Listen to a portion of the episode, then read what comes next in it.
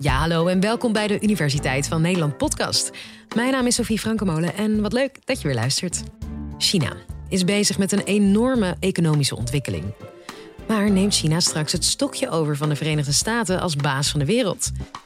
In dit college vertelt sinoloog Rogier Kremers van Universiteit Leiden of China in de toekomst inderdaad de toko gaat runnen. Dit is de Universiteit van Nederland.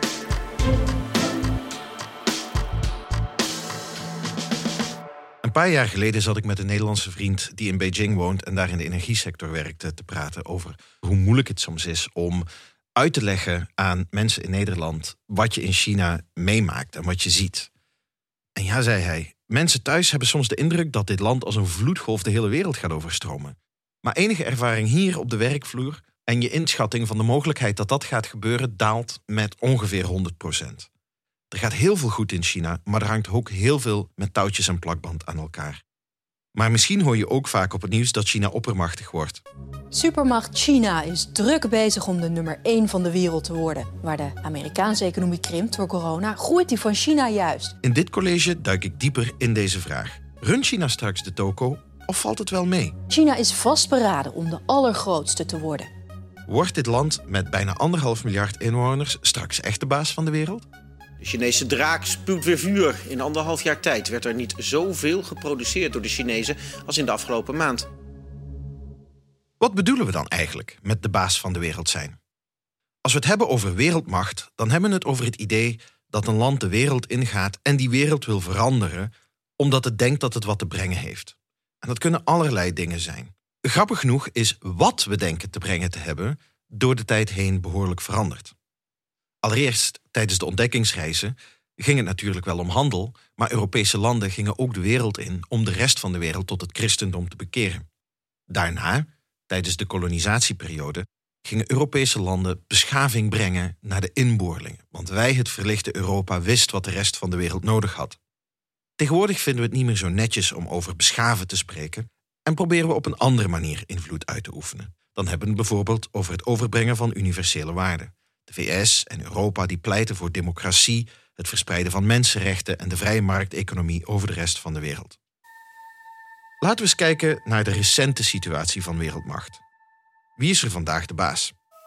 Na de Koude Oorlog viel de Sovjet-Unie uit elkaar en kwam Amerika op als de enige wereldmacht.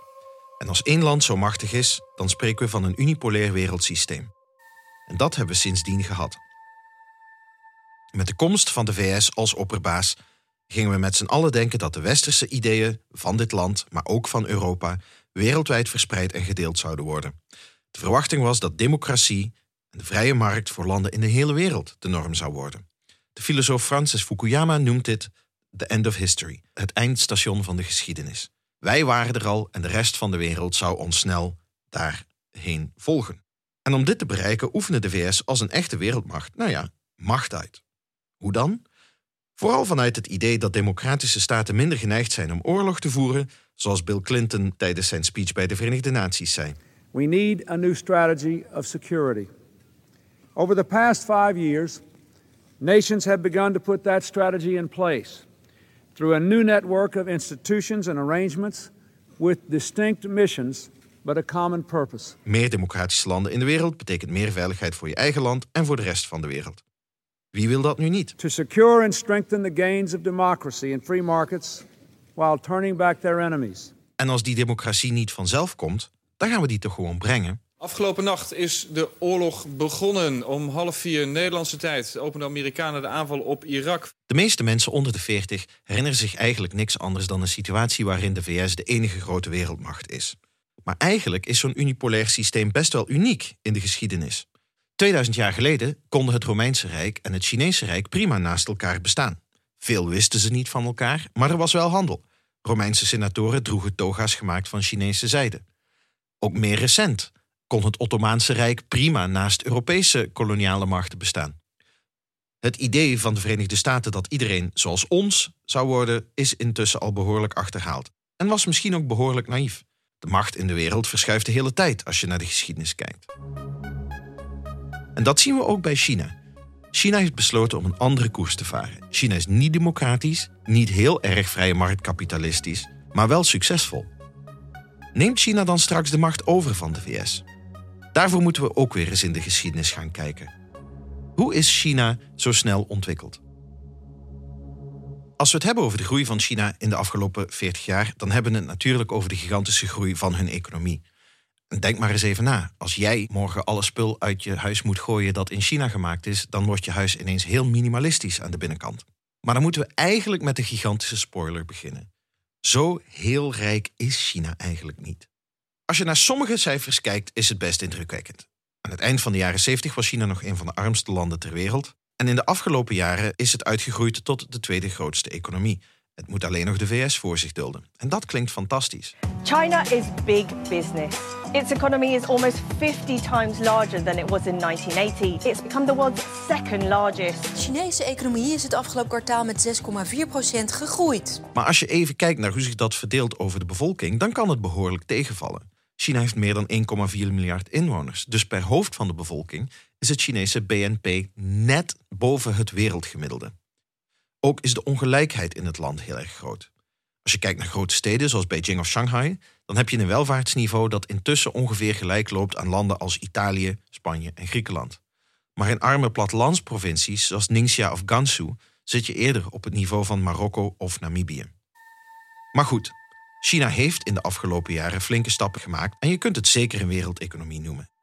En daar hebben westerse landen voor een heel groot deel zelf aan bijgedragen door er gewoon heel veel spullen te kopen. Waar China in de jaren 80 of 90 nog vooral goedkope spullen voor het Westen maakte, kreeg het al snel door dat je daar uiteindelijk niet rijk mee zou worden. Het werd vooral een één trap op een ladder van de economische ontwikkeling. De Communistische Partij vond dat het anders moest. Ze moesten zelf de producten gaan maken waar het Westen goed aan verdiende en liefst ook nog beter. China moest veranderen van het produceren van goedkope spullen voor de rest van de wereld naar het opbouwen van eigen sterke bedrijven en producten, want daar valt veel meer mee te verdienen. Een goed voorbeeld daarvan is Huawei, een heel bekend telefoonmerk. Als Apple een iPhone verkoopt op de Nederlandse markt, in China gemaakt voor 800 of 900 euro, dan blijft van dat geld ongeveer 20, 25 euro in China achter voor het maken daarvan.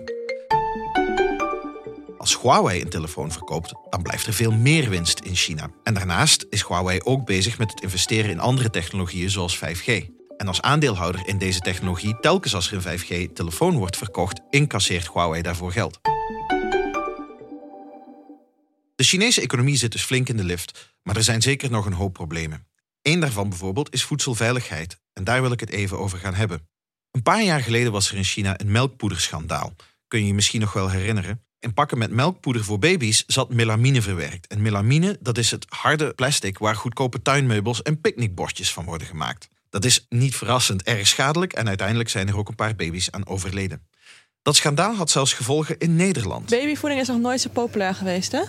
Ja, klopt. Dus we hebben een maximaal eh, bij Albert Heijn eh, eraan gebonden. Is dat maximaal twee, twee verpakkingen per klant. Ja. In een grote straal rond Schiphol gingen supermarkten beperken hoeveel dozen melkpoeder mensen per keer mochten kopen. Want reizigers vanuit China die terugvlogen kochten anders de hele winkelrekken leeg. Ook op het gebied van volksgezondheid, onderwijs, het financiële systeem loopt het nog altijd niet even soepel in China. Daar heeft het land, dat uiteindelijk op heel veel vlakken nog steeds een ontwikkelingsland is, nog heel wat in te lopen.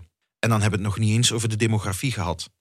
Want met de geboorteregeling die de afgelopen decennia van kracht is geweest, waar koppels maar één kind mochten krijgen, is de aankomende vergrijzing van het land ineens een bedreiging.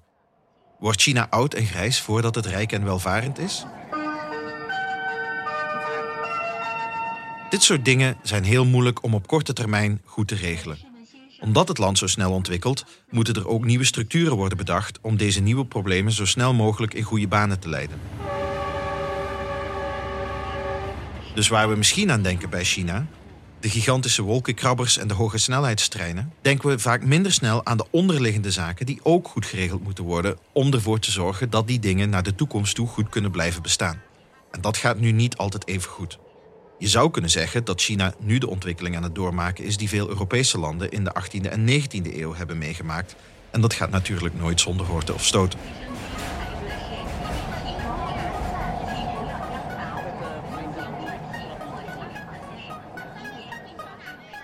Maar wat nou als het wel lukt? Wat als China wel zijn bevolking rijk kan maken? Wordt het dan de baas van de wereld? Daarvoor moeten we even terug naar onze definitie van een wereldmacht. Een land dat de wereld intrekt met het idee dat het de wereld wil veranderen. China doet dat op dit moment eigenlijk niet. Het doet het zeker niet op onze manier. Je bemoeien met andermans politiek, daar heeft China een hekel aan.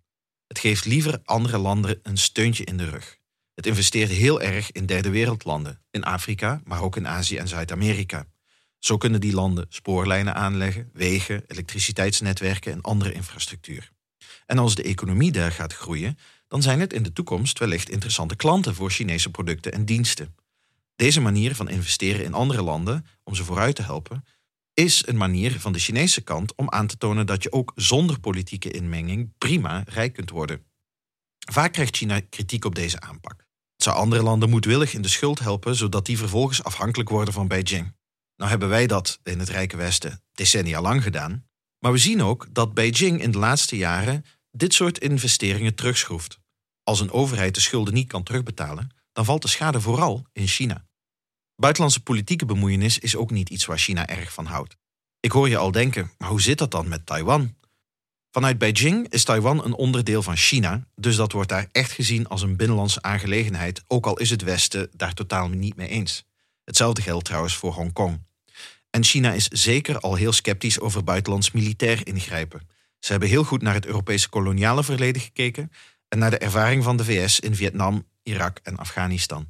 China zoekt naar een andere manier om een land in de wereld te zijn dat tegelijkertijd zo machtig is dat het met rust gelaten wordt, zonder zich in te hoeven laten met het veranderen van andere landen op een politieke, economische of maatschappelijke manier.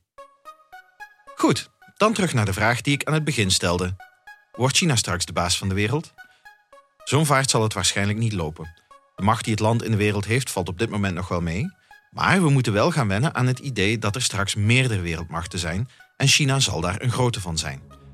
De VS, en bij uitbreiding het Westen, zal niet langer het monopolie van welvaart en macht wereldwijd hebben. En dat is ook helemaal niet zo gek als je kijkt naar de geschiedenis. China is op dit moment vooral bezig met binnenlandse uitdagingen. Klimaat, volksgezondheid, voortdurende economische groei zijn slechts een paar van de uitdagingen waar China voor staat. En dat zijn de dingen waar Xi Jinping ochtends mee wakker wordt en s'avonds mee gaat slapen. Je hoorde Rogier Kremers. En vond je dit nou een leuk college? Laat dan vooral een leuke recensie achter van, nou ja, ik noem maar wat, bijvoorbeeld vijf sterren. Tot de volgende aflevering. Die gaat over de grondrechten van dieren.